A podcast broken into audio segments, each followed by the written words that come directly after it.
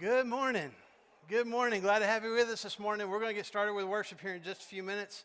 We got some more folks that are coming in uh, to the worship center. We're excited to be worshiping with you guys this morning. We got a lot, a lot of folks joining us online as well. Thank you for joining us, uh, even if you're not here in the room with us. Thank you for clicking on and being with us this morning.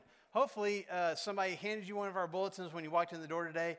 And if you didn't get one, we'd really like for you to pick one up before you leave this morning. There will be extras out in the lobby, and we want to make sure that you get one uh, before you leave today. A lot of different things that we want you to know about that are going on with the Flagstone family. Um, on the back of your bulletin, um, if, if, this would help at all, especially if you're one of our guests here, um, you can see we have several QR codes listed there. If you want to know about different ministries or different uh, activities that we have going on, how you can get involved in some of those things, you can click on any one of those uh, and that will give you that information there. Inside our bulletin, like I said, we have several things listed.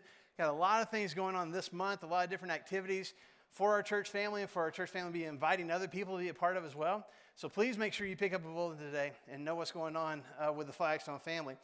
Uh, in the top right corner, we'd like for to, to especially draw our guests' attention to this. If this is your first time here, or maybe you've been here a couple of times, just haven't taken the time to do this yet, we'd like for all of our guests to click on this QR code that's up here in the top right corner. When you do that, that will bring up a form um, on your phone where you can fill out your contact information, share some of that with us, let us know who you are, where you're from. And we want you to know ahead of time, we're not going to be bombarding you with visits and phone calls and texts and things like that. We'll probably send you a message to say thank you for being here. Thank you for being a part of our worship. Is there anything that we can tell you about our church family? Uh, but we'd like to know a little bit about you as well. So please do that. Uh, you can also ask, besides giving us your contact information, you can ask about our church family and some of the different things that we have going on uh, and how you can get plugged into some of those things. So please do that right now. It won't take you but a few seconds uh, to take care of that for us, and we would appreciate your help with that. Um, we, we will be taking communion together today. When that time comes, we'll have um, some thoughts for communion. We'll have a prayer for the bread. We'll pass out trays, and in those trays are individual cups. And uh, in each one of those cups, a little piece of bread, and you'll just eat the bread and pass the tray on to the next person and we'll take communion that way. We'll do the same thing with the juice. We'll have a prayer for the juice and pass trays out with juice in them as well. So I wanted you to know that's how we're going to take communion together when that time comes today. And then also, uh, for all of you who have kids with you this morning, we're so thankful that you brought them. That's awesome. Uh, we have our children's ministry available at any time today for our third grade and younger, all the way down to our, our little bitty babies. And so, if you need to take advantage of that anytime during our worship today, whether it's while we're singing, whether it's when we're taking communion, when we're spending time in the Word together, you're welcome to go right out this door, right across our lobby to the children's check in area. And we got volunteers ready to take care of your kids while you continue to worship with us. So feel free to do that uh, if that would help. If you want to keep your kids with you all during worship, more than welcome to do that. If it would help, um, we have activity bags available, and those are at the children's check in area as well. Those have coloring sheets and other things for kids in them. Uh, to keep them engaged while you continue to engage and worship with us. So feel free to go grab one of those, or I guess two uh, if you need them uh, if that would help during our worship time this morning. I think that's all I need to share with you about our, our housekeeping things. I'm excited to be worshiping you today. I want you to know we're going to do, uh, you know, just have a great time worshiping our God, singing praises to Him. We'll be taking communion together. We'll be spending time in the Word together. And you have been prayed for before you ever showed up this morning. I want you to know that. And we'll continue to pray that God reveals His presence uh, as we worship Him today and that God will, will put on your heart whatever He needs to this morning and whatever it is that drew you here maybe you maybe this is where you are every sunday and if so glad you're here maybe this is uh, you're, you're trying us out you're wanting to find out if this is church family you might want to be a part of thank you for choosing to be here you may have gotten dragged here against your will this morning you might wish that you were still in bed on a cloudy day thank you for being here even if it wasn't your choice uh, because i believe god brought you here for a reason and i hope and i pray that he'll reveal that to you during our worship today. So let's pray to Him. Let's ask Him to bless our time of worship. And then after that, we'll stand together and start singing praises to Him. Father God, thank you for today. Thank you for the opportunity that we've, we've already had this morning to just greet each other and, and, and uh, say good morning and enjoy a cup of coffee and also spend some time in your word and our Bible study this morning. We're, just, we're thankful, God, to be able to be here in this place. And for those who, who can't be here with us but would like to be in there, join us online. What a, what a great uh, opportunity, God, to connect with each other. And, and we thank you for that. God, I pray that as we enter into our time of worship, that you would help us begin to, um, to let go or at least to tune out things that will distract us from focusing on being here and being in your presence. And I pray that we can feel your spirit in this place.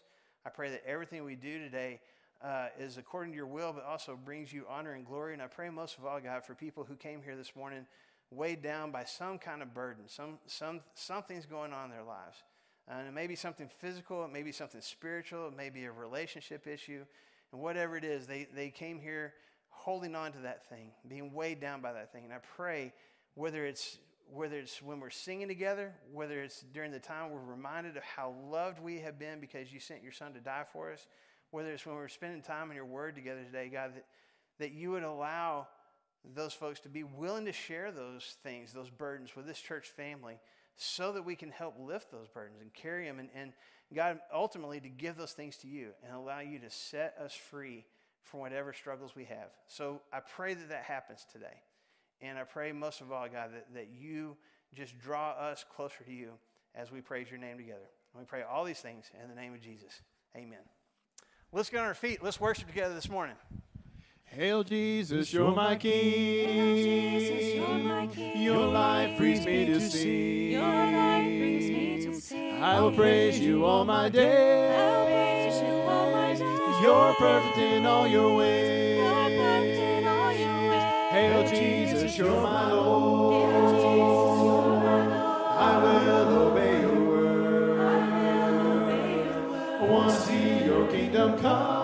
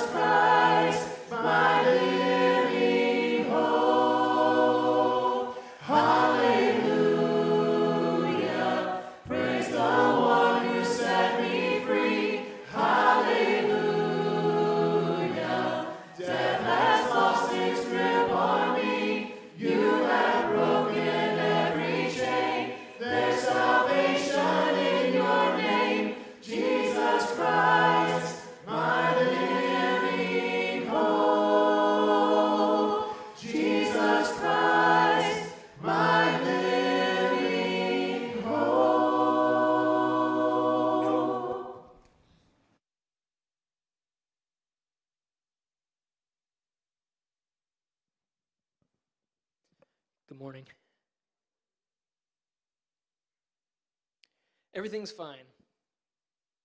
Well, everything's not fine. Uh, there was one particular moment at the very end of my freshman year of college when everything was not fine. I had been praying, I had been working through things, and I was just in a spot where I wasn't, I wasn't happy with my prayer life. I wasn't happy with the answers that God was giving me whenever I did pray. And as I'm traveling home at the very end of my freshman year, uh, no music, it was rainy, which was super fitting for my mood. It was rainy and storming, and I was just praying, just out loud, loud, crying, screaming, everything in the middle. Moments of silence. You know, we've, we've kind of all been there. Whenever you're just pleading with God, tell me, tell me something that I want to hear. Tell me something that uh, aligns with what I want. And as I was praying these prayers, I was just kind of in the middle of this long car ride. There was this giant bolt of lightning that just shook shook the car and shook everything. And I was like, okay, I'll step back. I'll take a second. Let me recoup just a little bit, God. There's, there's some pretty intense things happening here. But in all reality, I, had, I felt I felt like God had betrayed me. There's some pivotal moments in that, that year. And I felt like He had provided this way that I was walking down, and as I was approaching the end of this way, that He had shut the door. What's what's going on? Everything was not everything was not fine. And I feel like that maybe those emotions were small emotions of what Jesus felt. just a few hours before his crucifixion. If you'll read with me, we're in Matthew 26. Whenever Jesus is praying uh, these tough prayers in Gethsemane, I'll just start in verse 36. Then Jesus went with them to a place called Gethsemane, and he said to his disciples, Sit here while I go over there and pray. And taking with him Peter and the two sons of Zebedee, he began to be sorrowful and troubled. And then he said, My soul is very sorrowful, even to death. Now remain here and watch with me. And going just a little farther, Jesus fell on his face and he prayed, My Father, if it's possible, let this cup pass from me. But nevertheless, not as I will, but as you will. And he came to his disciples and he found them sleeping. And he said to Peter, You couldn't just keep watch with, with me for one hour? Watch and pray so that you may not enter temptation. The spirit indeed is willing, but the flesh, the flesh is weak. And again, for a second time, he went away and he prayed the same prayer My Father, if this cannot pass unless I drink it, your will be done. And again, he, he came and he found them sleeping because their eyes were heavy, because they were humans. And so, leaving them again, he went away and he prayed for a third time, saying the same thing. Then he came to his disciples and he said, Sleep and take your rest later on. See, the hour is at hand. The Son of Man is betrayed into the hands of sinners. Rise, let us be going. See, my betrayer is at hand. For 32, 33 years, Jesus is going down this path. He's, he's gaining fame, he's, no, he, he's gaining notoriety, he's preaching the kingdom. And the kingdom is here, everything's fine. But Jesus knows what's at the end. He knows what's at the end of the tunnel. And it's it's not fine. You know what's crazy? Many times whenever God tells us no, it's actually for our good. Can you imagine? Thank God that God said no to his son for us. So today, we're going to be looking at prayers.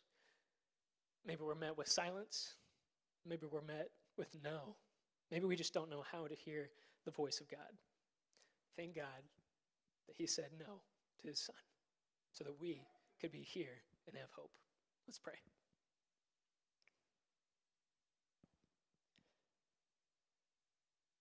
Father, we're thankful for the sacrifice that your Son made for us 2,000 years ago.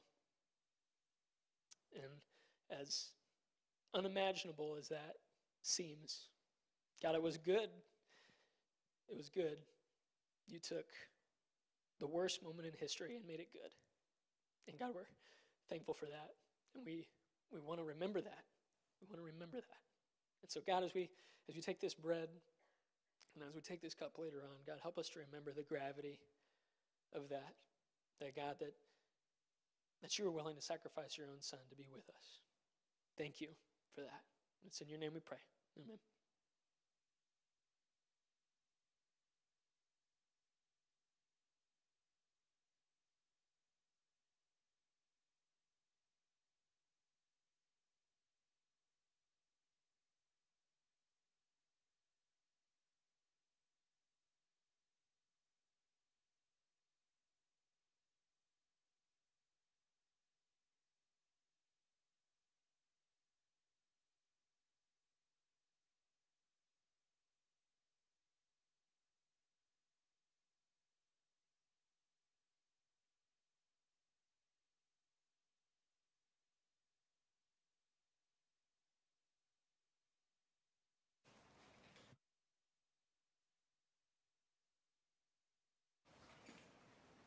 Day by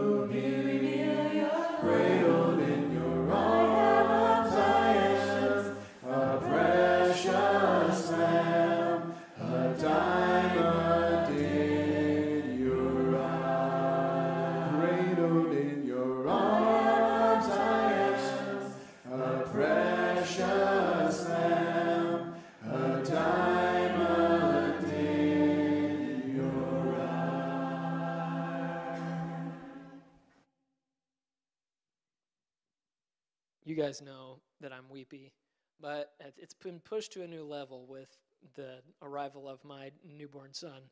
I just, I just, I don't know what it is. It's, I- feel like that, that lots of people said. I'm just, I'm crying. I'm watching Halloween movies, crying, all these things that it's just, it's a part of it. Let's pray for the cup.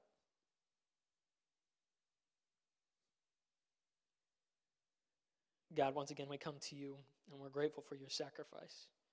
That, God, you spilled your blood so that we can be made clean. God, you give us hope and you give us peace. In the middle of all of our mess, in the middle of all of our nastiness, the sins that we've sinned today and yesterday and the day before, God, every day, you give us new morning mercies. You give us opportunities to have those things wiped clean by the blood of your Son. And for that, we're grateful every day. Thank you for everything you do for us. It's in your name. Amen.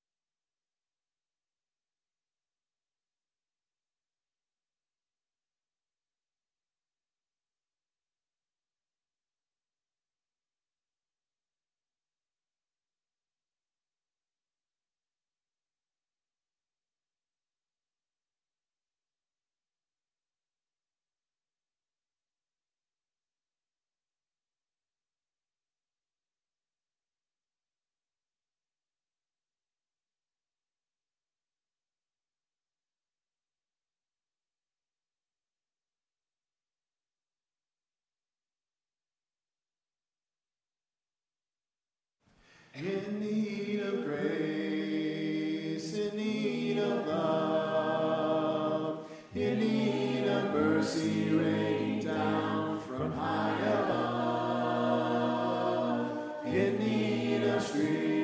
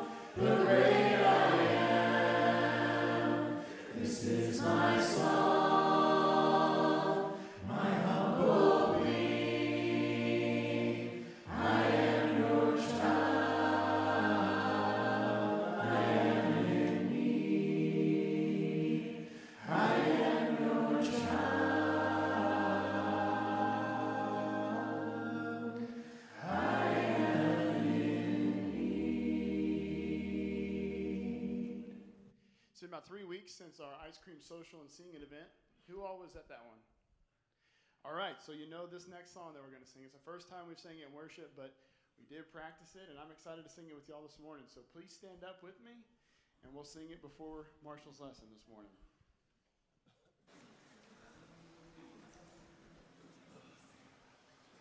I raise a.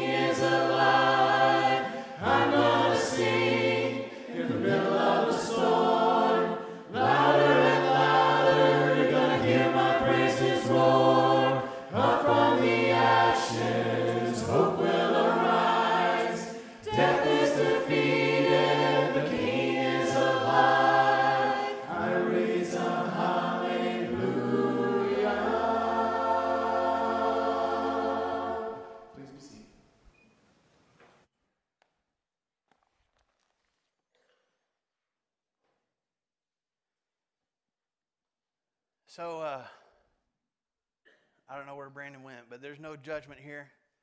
Um, I refused. I think, you know, Christy would probably even say I might have had my tear ducts seared shut all the time we were dating, first married. I just never allowed anybody to see me cry. First kid born, te- I can't stop now. I, I cry at the most, the most random things. It'll just, I don't know why. I don't know, uh, some mean trick God's playing on me. I don't know what it is, but uh, yeah, there's no judgment there. Um, when I was uh, when I was a kid, I played little league baseball, and uh, you know I wasn't awful. I wasn't great, uh, and probably when I was around, I think it was the season when I was around like ten or eleven years old. Um, you know, I started out the season. I was I was hitting pretty good. I was getting hits several times when I was at bat, and I was feeling pretty good about that. And then I kind of went through a slump for a 10 or 11 year old, whatever a slump is. I just couldn't get a hit. And I was so frustrated. And I remember, I remember the, where the ballpark was. I remember being in, you know, this, you know, cheap uh, baseball fields, not very well groomed. You know, the grass was probably at least ankle high because I hadn't mowed that week. And, you know, but I'm standing in the on deck circle. And I remember multiple times standing in the on deck circle with my bat, you know, taking my practice swings. And I'm just, I'm praying. God, please let me get a hit. God, please let me hit the ball. God, please. And I just kept saying it over and over. Please, God, I love you, God. I'll do whatever you want me to, God. I just, I just want a hit. And I'm like literally looking up at the stars sometimes. I'm like, God, please, do you see me down here with this bat? Please give me a hit. And I would just beg God. And if I got up to bat and didn't get a hit, and as I'm, you know, sadly walking back to the dugout, in my mind, I'm like, what in the world, man? Like, I, I go to church, my, I, I read my Bible, I, I'm actually praying. I'm, I'm a good kid. I mean, there were issues, okay, but, you know, for the most part, I'm a good kid. God should answer my prayer, right? God should give me a hit. I was begging him. There was stuff I was offering in trade. What do you want from me, God? I'll do it. I just want a hit. And it didn't answer it. He didn't, or the answer was, you know, in my mind was no. You ever had times like that? Not necessarily an on deck circle, praying for getting a hit, but man, there's something that you really, really beg God for. And it didn't happen? The answer was no? Or the answer was different than what you hoped it would be? Or maybe it just it got to the point you felt like there is no answer at all. What I'm just I'm talking to the air right now because nothing's happening in response. My guess is a lot of us, if we've been Christians very much, you know, a, a very significant part of our lives, we struggle with that. There's some of us in this room, some people that are joining us online right now that I know are struggling with that, that very thing. I'm talking to God and I'm asking God, and Scripture says, ask and it'll be given to you, and I'm asking and it's not being given to me, and I don't understand. And I'm frustrated with that. And I want us to be thinking about that this morning because we're going to wrestle with that together. We started talking a couple weeks ago about this thought of, of, you know, when we, when we say everything's fine and when everything is actually not fine. But we'll, we'll put a smile on and we'll pretend and, we'll, and when people say, How are you? And we say, Oh, I'm, I'm good. Everything's okay. Everything's fine. When it's not. And maybe it's because we don't want to have the conversation, or maybe it's because we become convinced that we need to that we need to pretend, especially because I'm a Christian, I need to pretend that everything is fine. I'm blessed. I mean, we talked about that a couple months ago, right? Hashtag blessed. Even though I don't feel very blessed right now. Everything is not fine. Or maybe we're just trying to will it to happen. If I just if I keep telling people and keep telling myself everything is fine, eventually it will be. Or maybe there's some things I just don't want to be, I don't want to be genuine and honest about. And I just keep pretending everything is fine because if I start acknowledging everything is not fine, then I'm going to have to do something about that.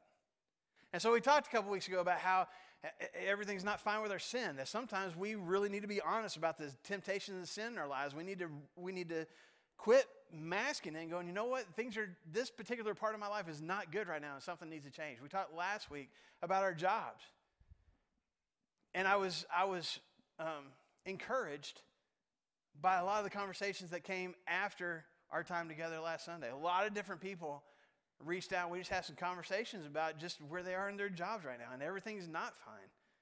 And it felt good to be honest about that and to try to work on that together. And this morning, we want to talk about this again just a situation in our lives where that, that many of us are probably dealing with, where everything is, is, is not fine, and it's not fine with what I'm calling my, my unanswered prayers. I pray for something, I'm seeking God's answer, I'm seeking God's approval, I'm seeking God to give me whatever it is I'm asking for, and then I don't get it. Either I either the, you know, maybe the it, it's not what I wanted, or I just don't feel like I get an answer um, at all. And I'm not okay with that. And I'm hurting and I'm, I'm confused and I'm frustrated. But then I but then I, I feel like I feel this pressure, you know, from church people or maybe from scripture itself to, to say, okay, but I know I didn't get the answer I wanted, but everything's fine. And I read a verse like, like 1 Thessalonians chapter 5 and verse 18 that says, Give thanks in all circumstances. And I recognize that it's, it's easy for me to give thanks when things are good. When Thanksgiving time rolls around, we say, let's think of all the things we got to be thankful for, and I can come up with a list. I can think of things to be thankful for and to be, to be positive and to thank God for those particular things. But what about the things that aren't going good? When he says give thanks in all circumstances, that means all circumstances. The things that are going great and the things that are going not so great. And the people that I love and the people that I can't stand. And I read a verse like that and, and I see those words and I'm like, okay, I'm, I'm supposed to be thankful even though I didn't get the answer that I wanted. Thank you, God, for not answering my prayer. Thank you, God, for saying no. It's hard to do, isn't it? But I feel that pressure. I feel like I have to. I can't be a good, a good Christian if I honestly say, okay, God, I'm frustrated. I'm hurting. I'm angry. I don't get it. I'm confused. It's almost like I feel like I'm not allowed to say that. And so I just, I just put on a mask and just, and just cover it up and go, you know, eh, you know, everything's fine. No, I didn't get the answer that I wanted. No, things aren't going the way that I want them to, but, but that's okay. When it's not, I don't feel like it really is. So, what do I do about that? Well, let me give a couple of, I guess, disclaimers for lack of a better word as we get into this this morning.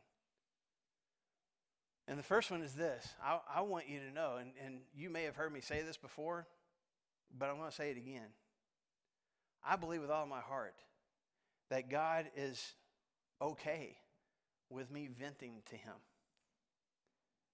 with me being honest and genuine with Him and saying, I'm hurting, or I'm angry, or I'm frustrated with the answer.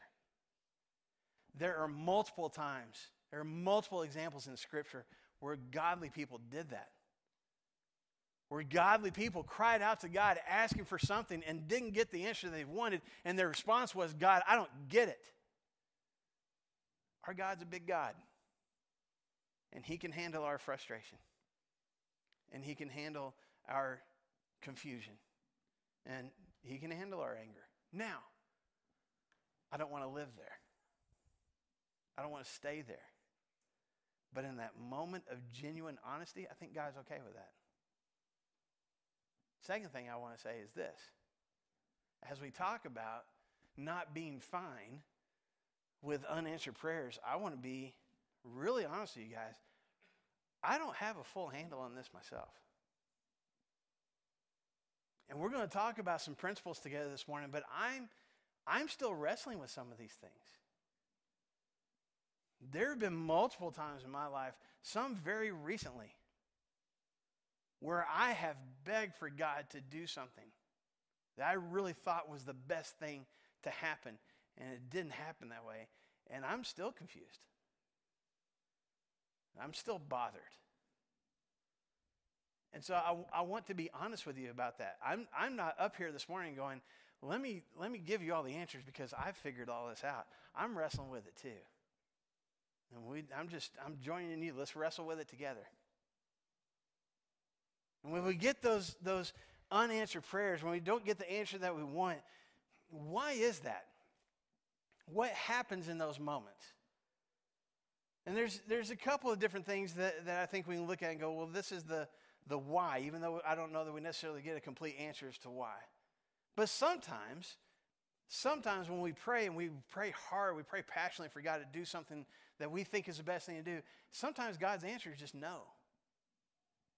Just plain and simple. God is just not going to say yes to whatever that thing is.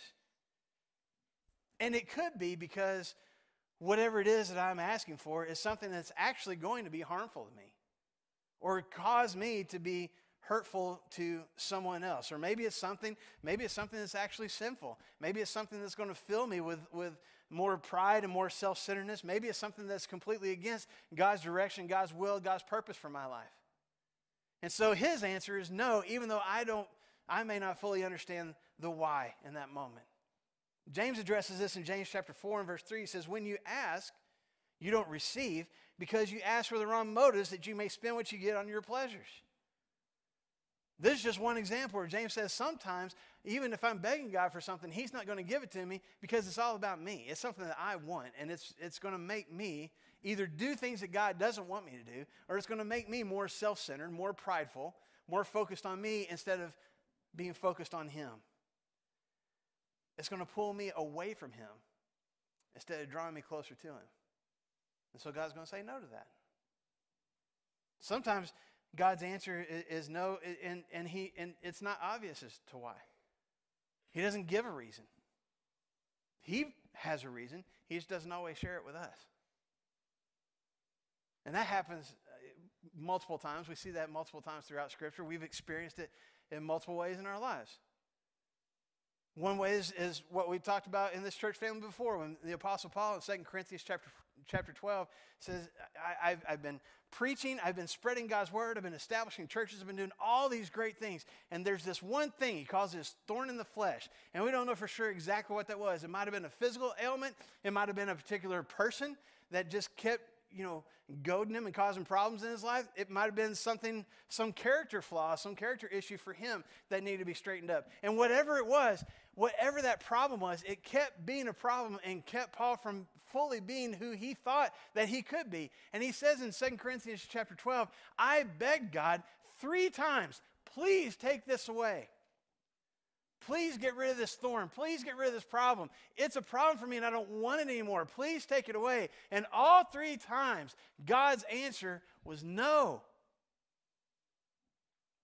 In verse 9 of 2 Corinthians chapter 12, he says, But he said to me, My grace is sufficient for you. My powers, uh, for my power is made perfect in weakness. And I want you to see there that even though he doesn't say God specifically said no, the answer was no.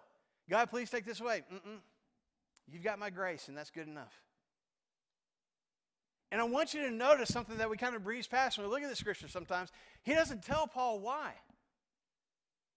He doesn't say, I'm going to say no to that because, and here's all the reasons why I'm saying no to that. He just says simply, no, my grace is going to see you through it. That's hard for us, isn't it? Even if you're going to say no, tell me why.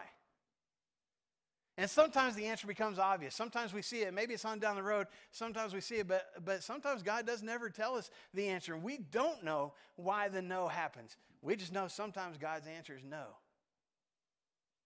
And I need to understand and be willing to accept that. I get a greater sense of and a greater appreciation for God's presence sometimes, even when the answer is no. I have to rely on Him more and go, okay, you know better than me. So sometimes God's answer is no. Sometimes I believe there are other forces at work. I fully believe that God is all powerful, that He is in ultimate control of His creation and, and His universe. But let's acknowledge the fact that we do have an enemy named Satan. There is evil in this world, and Satan continues to cause problems. Can we agree on that? He is not as powerful as our God, but He does have power. He is not all knowing, He is not all encompassing like our God is, but He's in control of a lot of things. And He is actively opposed to us as Christians. In 1 Peter, Peter says that Satan wants to devour us. Jesus says in John chapter 10 that Satan wants to steal from us and wants to destroy us. And I think that one of the weapons that Satan uses to interfere with my prayer life, or at least God's answer to my prayers, uh, is, is to cause something to happen to mess that up. Where I start to doubt, or I start to question, I start to be curious about what God is actually doing. Let me give you an example. In the Old Testament, you can look this up when you want to, the book of Daniel. This is hundreds and hundreds of years ago. Daniel was a prophet. He's praying to God. He's, he's living in, in, in the middle of both the Babylonian Empire and the start of the Persian Empire back in ancient times. But he's a very righteous man, had a close connection with God. God gives him messages and he shares those with other people. God reveals to him uh, in visions uh, uh, his will. God gives him interpretation to dreams. I mean, there's a close connection that Daniel has with God. And at one point, Daniel is praying, and he's, and he's praying so passionately. He's not even eating. He's fasting, and he's just he's on his knees. He's begging God over and over uh, for some things. In Daniel chapter 10, and he's praying and he's not getting an answer. And, and then he sees at one point an angel. An angel finally arrives, and maybe it was something they actually saw in the room, maybe it was a vision. We don't know for sure. But a man comes from God, a messenger from God, an angel from God comes to him and says, Listen, your prayer was heard from the beginning. But look in Daniel chapter 10, beginning verse 12. Since the first day you set your mind to gain understanding and humble yourself before God, your words were heard. And I have come in response to them. But the prince of the Persian kingdom resisted me 21 days. We're not going to take the time this morning to get into exactly what that means about who the prince of the Persian kingdom is. I want you to see what happened here. Daniel is praying for an answer from God. And an answer was on its way. But what happened? Some other force got in the way. Did the answer come? eventually. I don't, I don't know exactly how Satan works or exactly all the powers at his disposal. But I think, I may be going out on a limb here.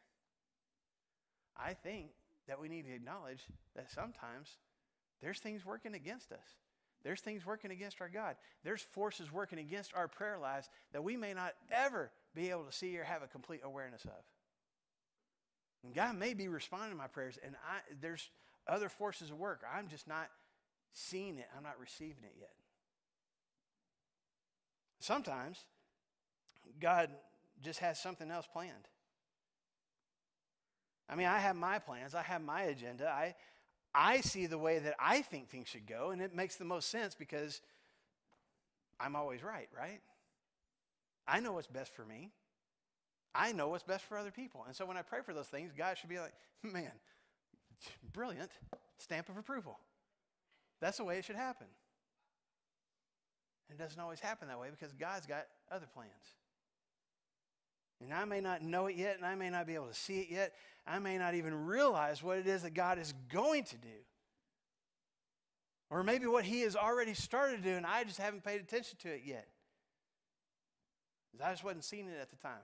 Because I was so focused on my plan and the way things I thought, the, the, the way I thought things should go.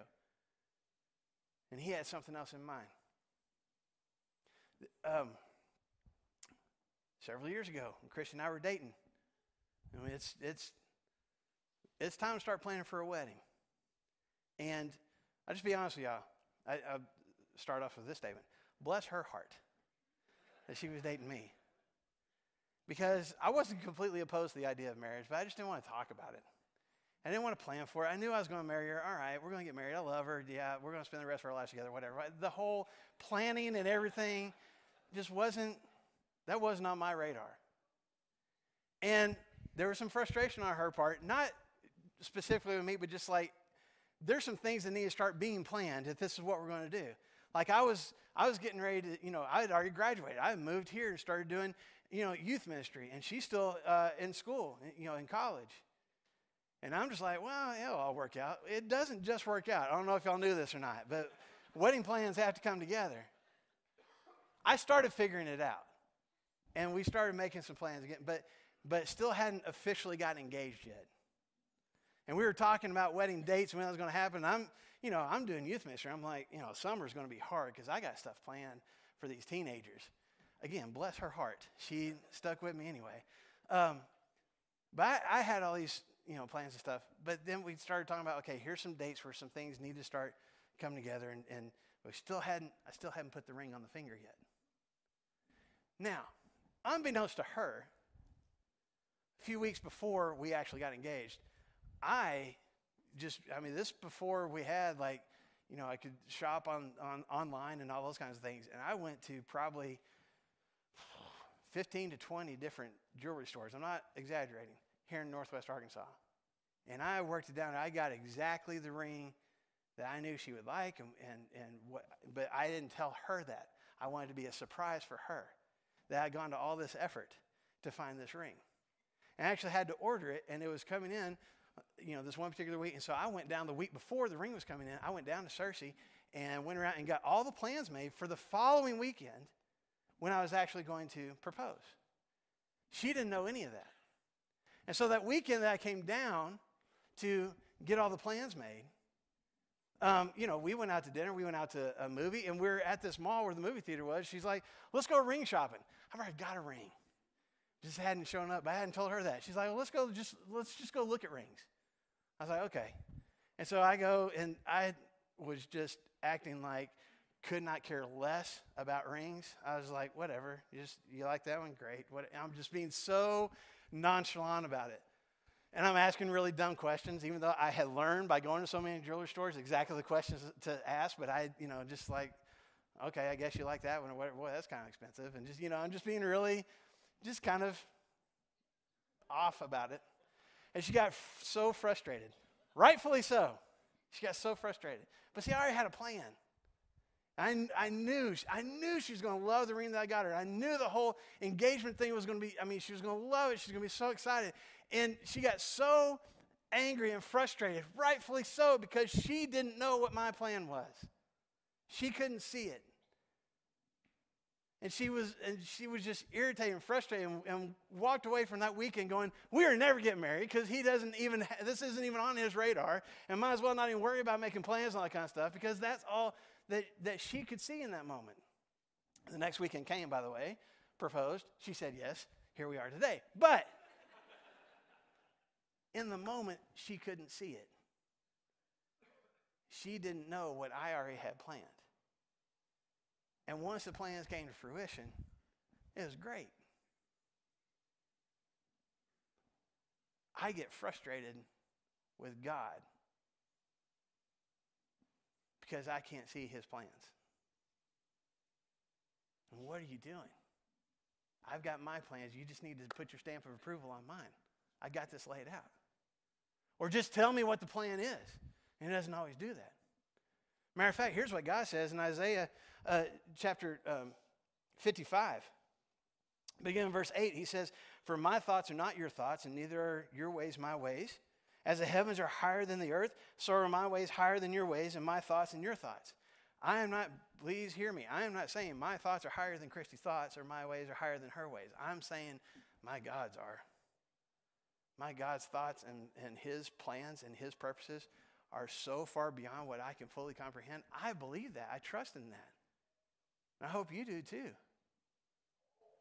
But there's nothing in Scripture, even, even as even as God says these words through Isaiah, there's nothing in there where he says, My thoughts are higher than your thoughts, and my ways are higher than your ways, so let me try to explain it to you. There's no guarantee that God's going to completely reveal to us what his plans are. So sometimes when I get the answer that I, that I wasn't expecting or wasn't hoping for, or sometimes when I feel like God's not actually answering my prayers, He might actually be answering them, but in a way that I can't see or I haven't seen yet. I don't know what He's got in mind.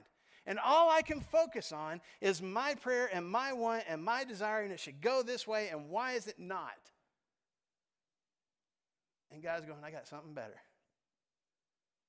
I got something that's going to be a blessing to you, or it's going I'm going to use you to bless others in some, in some way, and you don't even see it. And I need to trust, even though I may not be fine with that answer. I need to trust that even if I don't get the answer that I was hoping for, He's got something better planned. So maybe the answer is no, or maybe there's some other forces at work, or maybe God's just got different plans than I do. Whatever the reason is that my prayer seems to go unanswered, I want us to know that there's a promise. There's, there's a definitive promise that, that we need to trust in no matter what. And it comes from Romans chapter 8. Romans chapter 8 and verse 28. Paul says, We know that in all things God works for the good of those who love him, who have been called according to his purpose. And I want us to notice because sometimes we, we kind of mess up in how we read this verse. Paul does not say that we know that God only makes good things happen to those who love him and who are called according to his purpose. What does he say? God works for their good. Sometimes to get to the good, I got to go through some not so good. But God's going to make good things happen. He's going to make good things happen in my life. He's going to use me to make good things happen in other people's lives. God is going to create a blessing. And sometimes in the moment, it may not seem like a blessing. Sometimes in the moment, it may seem like it's going a completely opposite direction of the way that I think it should go. It, it should go. But I need to trust that this promise is true that no matter what, if I don't get what I'm asking for, if I get something completely different than I'm asking for, if I don't feel like I get an answer at all, God is still at work. God is still doing good. God is still planning good for me and planning to use me for someone else's good. That's the promise. Do we believe that to be true? You can answer out loud. Do we believe that to be true? I hope so. Because I know sometimes I don't feel this way. And there may be some of you sitting here right now, they're like, I, I see it, I see the words, I've heard them before. I'm just not feeling it right now. And it, it takes a conscious effort for me to trust in that. For me to believe that no matter what, no matter what frustration I'm feeling, no matter how lost I feel, no matter how upset I am because things are not going the way that I prayed for them to go, that my God is still doing good. that even if I don't feel it at the moment, that everything is going to be fine. So, how do I get there? How do I get to the point where I start feeling better, even if I don't like the answer? Even if my prayer goes unanswered. Let me give you some action steps really quick this morning. We'll be done. The first thing that I need to do about my unanswered prayers, and, and I, I will say this each one of these is a conscious choice. When my prayers don't go the way that I want them to, the first thing I need to do is to choose to keep praying. Because what a lot of us do, myself included, if we don't get the answer that we like and we you know pray for a while, we didn't get it, then the, the response is, well, then just forget it. I just won't ask anymore. I just won't talk to God anymore. He's not answering me. I'm not going to talk to him. I need to choose. I need to consciously choose. I need to make a definitive decision to pray and to keep praying. Jesus told a story in Luke chapter 18 of this widow woman who needed who was in need of justice whatever something had gone wrong she needed justice. And she keeps going to this judge and appearing before this judge and asking for justice. And the judge keeps just blowing her off and blowing her off and blowing her off and won't give her justice. And she keeps going back again and again and again. And finally that judge is like fine and does whatever it is that she asks him to because he's just so tired of the nagging. And jesus tells that story and he says this in, in Luke 18, verse 7 8. And will not God bring about justice for his chosen ones who cry out to him day and night? Will he keep putting them off? I tell you, he will see that they get justice and quickly. Now, I want it to be clear Jesus is not calling us to be nagging whiners and just keep going over and over again. But God, do this. But God, do this. And just keep doing it over and over and over again. That's not what Jesus is calling us to. Jesus is saying if people who have no presence of God in their lives can figure out how to give somebody whatever it is they're asking for because they keep asking for it, don't you think our righteous God can do that too? And I need to be persistent. I need to keep talking to God. I need to keep that communication open. I need to keep bringing things before Him, not in a nagging way, but just a recognition God, I can't do this on my own, and I need you to do it. And recognizing that I have the right to go to the creator of the universe with what's ever on my heart as many times as I want. And he's listening. And he'll make sure that good happens, even if it's not the way I thought it would go. I need to choose to keep on praying, even when I'm not getting the answer that I wanted. The second thing I need to do is choose to trust. And it's a conscious decision to keep trusting in God, to keep trusting His presence, keep trusting in His plan for my life, even if I don't see it or understand it. And we've talked before about this prophet and another prophet in the Old Testament. His name is Habakkuk. And things are going bad for Habakkuk and his people. God's people are being oppressed, and, and he's wanting for them to be set free from their oppressors, for things to start going better for them. And he cries out. I mean, if you read through Habakkuk chapter 1, it basically says, This is Habakkuk. And the very next sentence is Habakkuk going, God, how long is this going to go on? And God's response, I mean, you, you, you may have cried out that before to God, right? Things are bad right now. God, how long is this going to go on? God, rescue me from what I'm dealing with this addiction, this struggle with this person, this hurtful thing. God, how long am I going to deal with this? That's Habakkuk's prayer. You know what God's response to Habakkuk is? It's going to get worse. Read through Habakkuk. That's God's answer. Yeah, it's bad and it's going to get worse. But I'll eventually make it better. You hang in there. You choose to trust me. So at the end of that conversation, here's what Habakkuk says in Habakkuk chapter 3. Begin verse 17. He says, Though the fig tree does not bud, and there are no grapes on the vines, though the olive crop fails, and the fields produce no food, though there are no sheep in the pen and no cattle in the stalls, yet I will rejoice in the Lord. I will be joyful in God my Savior.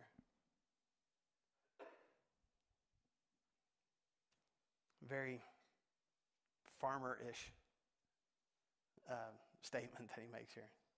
And you think about an agricultural society, if there's nothing growing and there's no, no animals being produced, life is not good.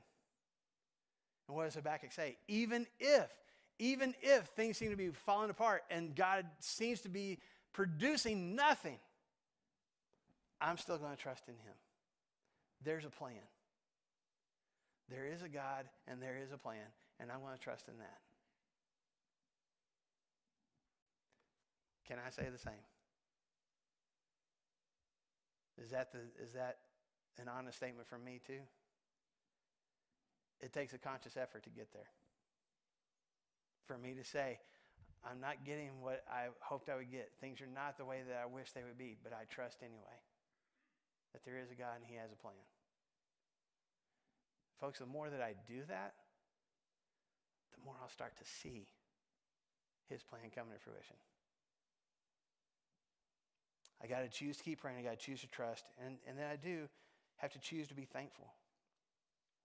To intentionally choose to be thankful to God no matter what his answer is. Remember Paul's words we talked about at the very beginning from Thessalonians, 1 Thessalonians 5? Give thanks in all circumstances. And the challenge is to be thankful when he doesn't answer my prayer, to choose to say thank you to God no matter what his answer is. But when I actually do that, when I make that choice, when I consciously say, Thank you, God, even when it's not what I hope for, even when I feel like I'm not getting an answer at all, to be thankful for His presence, to be thankful for the answer that He does give. When I choose to do that, I actually become more aware of all the ways that He is blessing my life, even if He's not answering this prayer. I become more aware of all the good things that He is doing that maybe I wasn't paying attention to before. I become aware of how much He is moving in my life in spite of this one way that I feel like He's not. So, going back to what Paul was dealing with in 2 Corinthians chapter 12, here's what he says in verse 9. After God has said no three times, he says, Well, then, therefore, I will boast all the more gladly about my weaknesses, so that Christ's power may rest on me. And that is why, for Christ's sake, I delight in weaknesses in insults and hardships and persecutions and difficulties. For when I am weak, then I am strong. Paul says, when things don't go my way, when I don't get what I thought I should get, when I, when, when I don't see the purpose in the plan, when I, when I don't feel like I'm getting an answer, in that moment, I need to be thankful because I have the opportunity to watch what God is going to do in spite of what my plans were. I get to be a front row witness to it. So I need to choose to keep praying. I need to choose to trust. I need to choose to be thankful. And this isn't about being fake. And like we talked about, putting our hands in our pockets, shrugging, and just everything's fine. I'm allowed those moments. I'm allowed those days to say to God, I don't get it, and I'm hurting and I'm frustrated.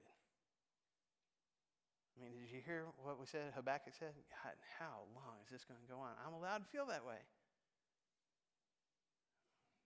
But then I got to make a conscious choice. Even though it's not fine, even though I'm hurting, even though I'm confused, even though I'm angry, even though I'm frustrated, even though I just can't see what his plan is, I want to choose to believe that he has one. I want to trust in that. I want to keep praying. And I want to thank him for whatever the answer is. So much easier said than done. I told you, as I'm sharing those things with you, I'm wrestling with doing those things myself. I, I like to maintain control over a lot of things. And when, when I don't get the answer that I think I should get, that's a lack of control. That's, that's hard for me. I don't know that God will will always answer our prayers the way that we think that He should. But I do believe that God loves us no matter what. I have a mm, a reputation, I guess, um, for not being that compassionate when my kids have gotten hurt. Much less when yours have, by the way. I, I have that reputation at church camp and stuff too. But but even my own kids, when they've, oh, broken a bone or, I don't know, uh, you know, uh, just, I mean, we were talking about it this weekend with, with um, a couple of kids, and, you know, uh, when my youngest son Tyson broke his arm in the middle of a basketball game, and he's pale white and about to throw up because he's just you know, feeling nauseous from the pain that he's going through. And I'm like, well, there's a trash can over there. I'm still coaching. That's true story. Um, that's not the only one, unfortunately. But I hope my boys recognize that when they have been in pain, when they have been hurting, there's nothing more that their mom or I want to do than scoop them up and wrap them in our arms and take that pain away. The sooner the better. Because we love them. And maybe we didn't prevent the pain from happening, but we loved them through it. And I want you to know what kind of father all of us have. He may not always prevent the hurtful, painful situation. And sometimes we don't understand why. But we have a father that wants nothing more, no matter how hurt I am, no matter how much I'm dealing with consequences to my own choices and the hurt that comes from those things. How desperately my father wants to scoop me up in his arms and let me know how loved I am. He may not always prevent the pain, but he'll love me through it. I don't know why. I don't know why God hasn't answered your prayer the way that you wish that He would. But I have no doubt that my God loves you with a love that I can't even fathom. And I hope you know that too. And we're going to stand here in just a second.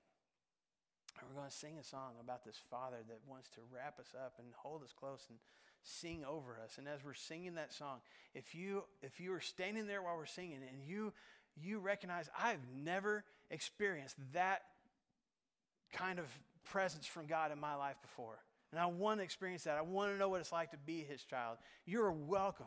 We would invite you to come to the front and share that with us. I want to be a child of God. I want to know what it's like to have a father like that. And we'll help make that happen today. And if you've known what that's like in the past, you've given your life to him, you've become his child, but you've walked away from it for whatever reason.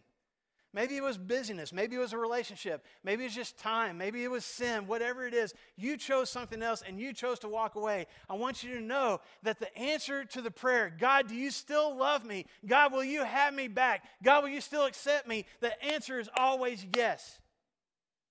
And if you're wanting to come back to Him right now this morning, you're welcome to walk to the front and say, I'm ready to give my life back to Him again. I want that connection with Him again. And we'll help make that happen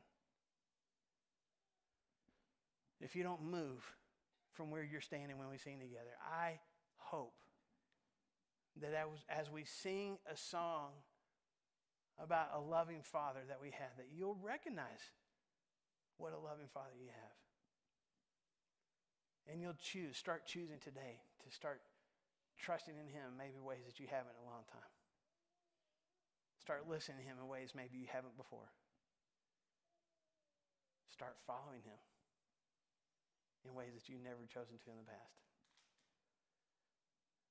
I don't know that you'll always get the answer to your prayers.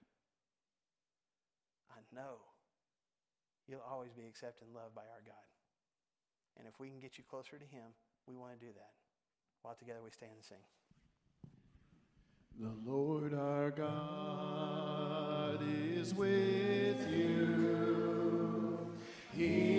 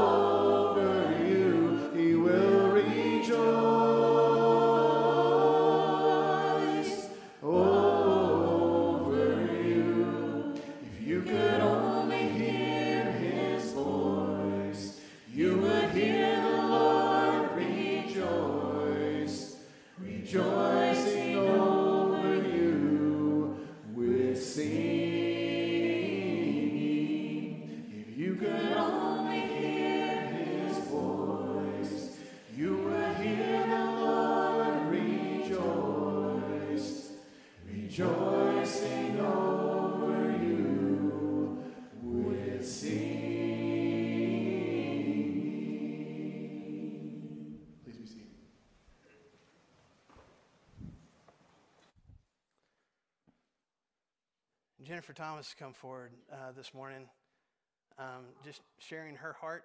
Um, if you've been a part of this church family for more than five years, you may remember, uh, and she reminded me that it's been five years since her son, Carlos, um, got his diagnosis of, of bipolar and, and depression. And uh, they've been dealing with that in their family for, you know, who knows how long before that, and then since the diagnosis. And what she shared is, is really awesome. What she shared was that her prayer for the longest time, and, and I think she even asked our church family to pray for healing. God, take this away. Um, get rid of this. And nothing seemed to be happening. Uh, things, as a matter of fact, sometimes seem to get worse. And within the last couple of years, um, since last year, she's she changed her prayer.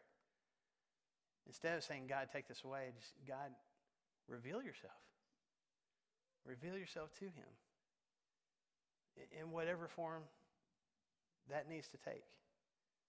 And just bless his life in spite of this condition that he deals with. And just recently, he's reached out to her and said he's making some changes and he wants to start doing things better and he wants to maybe get a connection with God again and he wants to he's wanting to do some things differently and, and she sees that as God answering that that new prayer. I totally agree. I think God's answering that prayer in a powerful way.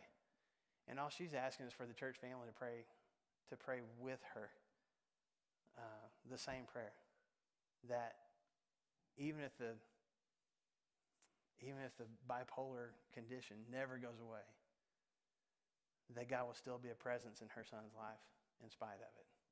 So we're going to pray for that this morning. And I hope you'll continue to pray for that uh, in the days and weeks ahead. So we got some folks, I mean, Jason and Jennifer mean a lot to this church family. We've got a lot, a lot of folks that come down here to pray with them and be around them. If anybody else wants to come down and, and uh, surround them with love while we pray, you're welcome to do that. Put a hand on them or put a hand on somebody that's got a hand on them.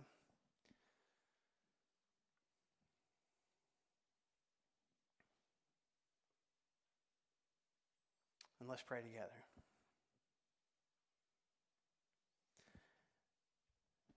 God, we are so thankful that you give us not just the right, I mean, you invite us, God, to come to you with what's on our hearts. There's no other God like that. And we're so thankful to you for it. And we thank you for moving in ways that we don't see, maybe not, maybe we're not even aware of. Um, and you have been moving in Carlos's life, and, and we thank you for that.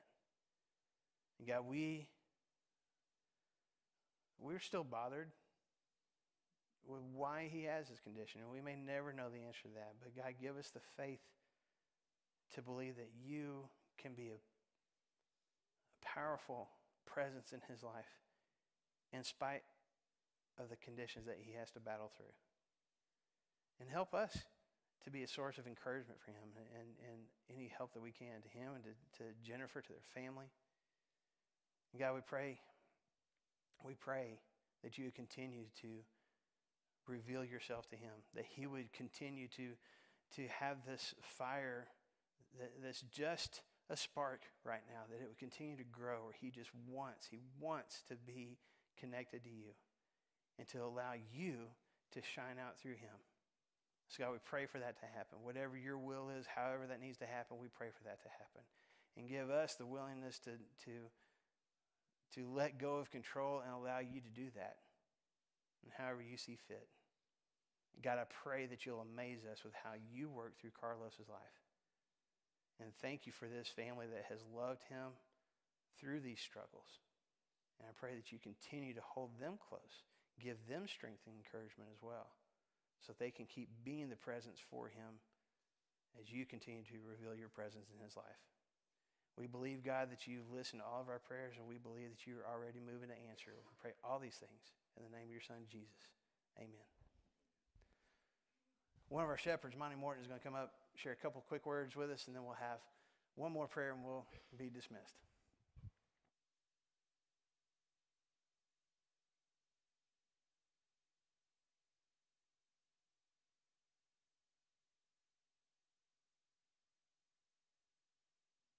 Another good lesson, Marshall. Thank you for that. That uh, that may be one of the hardest lessons as a Christian is to give up control. Right?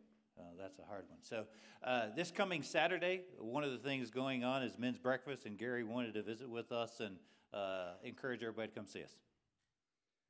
I just want to let all the guys know that any guys welcome to come. Just make sure that you bring your own money, and it's at the Village Inn at eight o'clock. And nobody's, all the guys is welcome because my goal is to set up to fill it up so that nobody else will be able to come in. So that's my goal. Thank you, Gary. Yeah, we're meeting at 8 o'clock at the Village Inn. The women's uh, day is starting here at 9 o'clock. So, men, nobody's getting up and cooking your breakfast at home. So, you might as well just come down and be, join us at the Village Inn. And Gary's been telling me that for a long time, that he wants to shut the entire Village Inn down. So, uh, help us do that. I'm sure they will appreciate it. In the back, right after services, Paulette tells me there's going to be sign up tables set up right there under the mission, the Connect Serve uh, there in the back. So, ladies, if you want to sign up and, and join in the Ladies' Day, uh, uh, there'll be a booth set up there for you to sign up afterwards. There's stuff in the bulletin as well. Uh, by the way, if you did not pick one of these up, please pick one up and take a look at it. There's a lot of more information in there you may need for the events. So, next Saturday, men's breakfast, uh, Ladies' Day. The following week is trunk or treat and we really want to encourage everybody to participate in that. We think Trunk or Treat is one of those opportunities to connect with the community.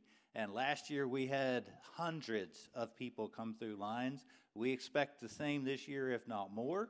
And so we're needing candy. We're needing people to hand out candy. We're needing people who will talk to people. And so if you're not connected yet uh, for Trunk or Treat, we really encourage you to do that. And that information is in the bulletin as well. We also had a couple of weddings last week.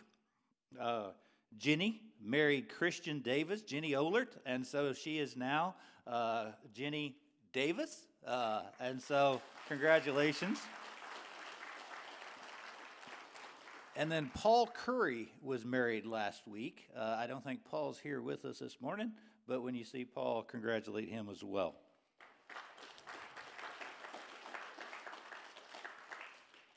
Let's just go to God in prayer.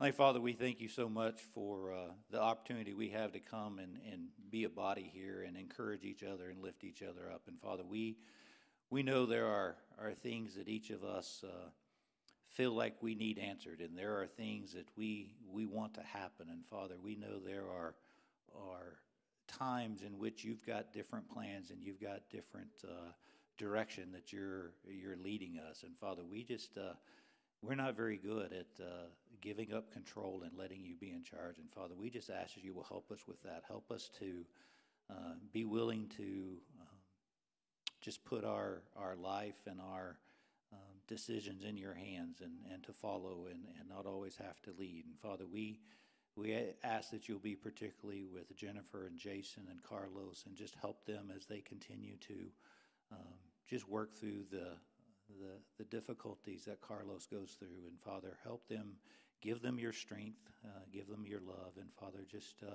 continue to help them to rely upon you. And we ask that you will also um, just be with any other folks in our audience who have specific needs at this time, that you will encourage them and, and lift them up. And Father, we, we just ask you to be with us as we head into many of these activities that we may be able to use these activities to connect with those folks around us, that we may be able to to to pull them into our group here and and ultimately connect them to you. And Father, we just ask that you'll bless us in all those and you'll guide us in those. We ask that you'll continue to be with our Sunday morning study and the the role of women in the church. And Father, we we ask that you'll continue to guide us in that and, and provide direction. Father, we uh, we thank you so much for allowing us to be your children, for sending Christ to make that possible. And we come to you in his name. Amen. One more thing, I, didn't tell Monty this, but this Saturday we're going to have a work day at Green Valley Bible Camp to work on some things there at camp. Uh, so if you're uh, going to the men's breakfast on Saturday, right after you're done, why don't y'all head out to camp and help out, lend a hand fixing some things up out there. Cool. All right, let's stand up. We'll have one more.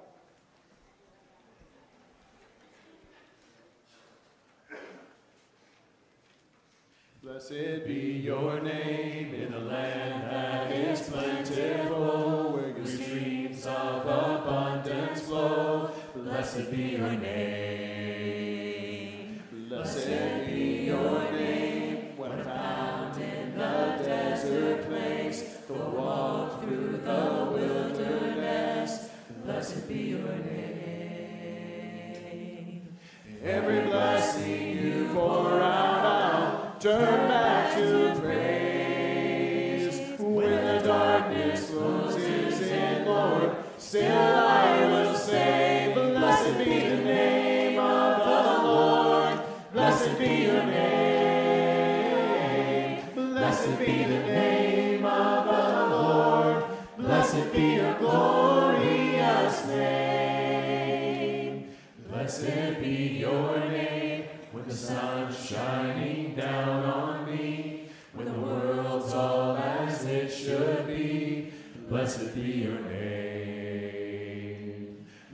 Blessed